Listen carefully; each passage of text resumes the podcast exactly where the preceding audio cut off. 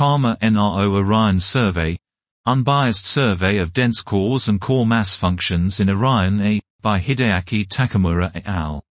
The mass distribution of dense cores is a potential key to understand the process of star formation.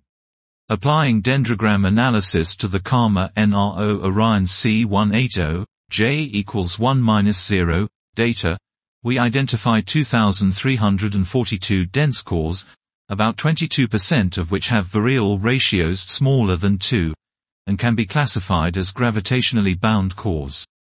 The derived core mass function, CMF, for bound starless cores which are not associate with protostars has a slope similar to Salpeter's initial mass function, IMF, for the mass range above 1 m Sun, with a peak at approximately 0.1 m Sun.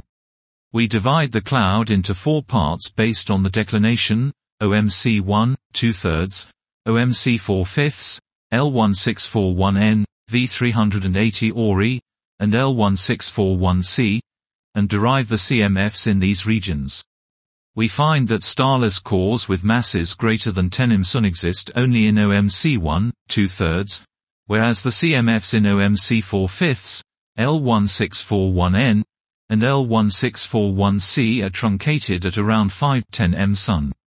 From the number ratio of bound starless cores and class II objects in each subregion, the lifetime of bound starless cores is estimated to be 5.33 fall times, consistent with previous studies for other regions.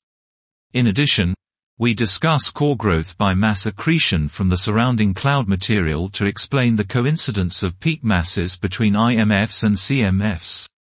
The mass accretion rate required for doubling the core mass within a core lifetime is larger than that of Bondi-Hoyle accretion by a factor of order 2. This implies that more dynamical accretion processes are required to grow cores.